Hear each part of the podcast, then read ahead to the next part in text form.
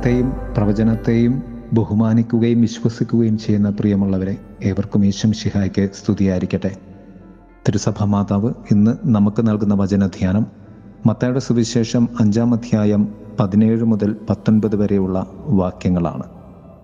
കർത്താവ് പറഞ്ഞു നിയമത്തെയോ പ്രവാചകന്മാരെയോ അസാധുവാക്കാനാണ് ഞാൻ വന്നതെന്ന് നിങ്ങൾ വിചാരിക്കരുത്. അസാധുവാക്കാനല്ല പൂർത്തിയാക്കാനാണ് ഞാൻ വന്നിരിക്കുന്നത്. ക്രിസ്തുനാഥൻ ഇവ രണ്ടും പൂർത്തിയാക്കിയത്. തന്റെ ജീവിതത്തിലും മരണത്തിലും മനുഷ്യന് സംഭവിച്ച പാപമെന്ന പരാജയത്തെ കീഴ്പ്പെടുത്തിക്കൊണ്ടാണ്. അത് യേശുവിന് സാധിച്ചത് യോഹനാൻഡ് സുവിശേഷം എട്ടാം അധ്യായം ഇരുപത്തി ഒൻപതിൽ പറയുന്നത് പോലെ പിതാവിന് ഹിതമായത് തന്റെ ജീവിതത്തിന്റെ കേന്ദ്രവും ലക്ഷ്യവുമായി ക്രിസ്തു ജീവിച്ചുകൊണ്ടാണ്. രണ്ടാമതായി നിയമത്തിന്റെ ഹൃദയമറിഞ്ഞാലേ അതിന്റെ പൂർത്തീകരണ സമ്പൂർണത നമുക്ക് മനസ്സിലാവുകയുള്ളൂ. മത്തായുടെ സുവിശേഷം ഇരുപത്തിരണ്ടാം അധ്യായം ഇരുപത്തിയേഴ് മുതലുള്ള വാക്യങ്ങൾ ഇപ്രകാരം പറയും. നിന്റെ ദൈവമായ കർത്താവിനെ പൂർണ ഹൃദയത്തോടും പൂർണ ആത്മാവോടും സർവശക്തിയോടും കൂടി സ്നേഹിക്കണം. നിന്നെപ്പോലെ തന്നെ നിന്റെ അയൽക്കാരനെയും സ്നേഹിക്കണം. ഇതിലാണ് സർവനിയമവും പ്രവാചകന്മാരും അടങ്ങിയിരിക്കുന്നത് എന്ന് കർത്താവ് നമ്മെ ഓർമ്മപ്പെടുത്തുന്നുണ്ട്.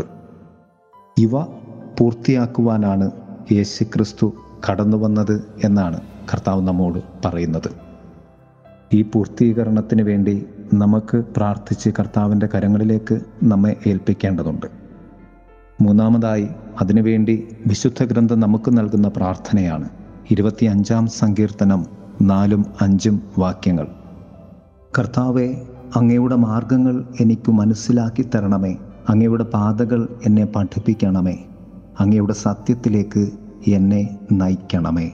എന്നെ പഠിപ്പിക്കണമേ. ഈ പ്രാർത്ഥന ആവർത്തിച്ചുകൊണ്ട് നമുക്ക് ഈ വചനത്തിന്റെ സുവിശേഷത്തിന്റെ ആത്മാവിലേക്ക് പ്രവേശിക്കുവാൻ ശ്രമിക്കാം. ഏറ്റവും ഒടുവിലായി നാം കാലത്തിന്റെ പരിമിതിയിലും ഇന്ദ്രിയ പരിമിതിയിലും വിശുദ്ധ ഗ്രന്ഥത്തെ നമ്മുടെ വിശ്വാസത്തെ ദൈവ പദ്ധതിയെ കാണുന്നു എന്നതാണ് നമ്മുടെ കുറവ്.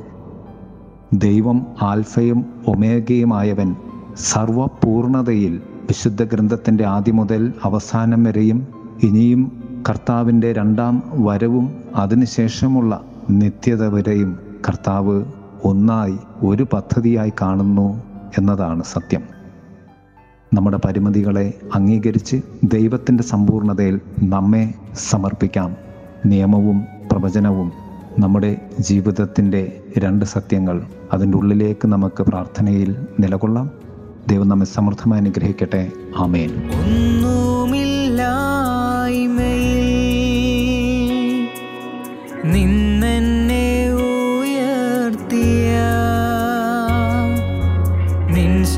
امم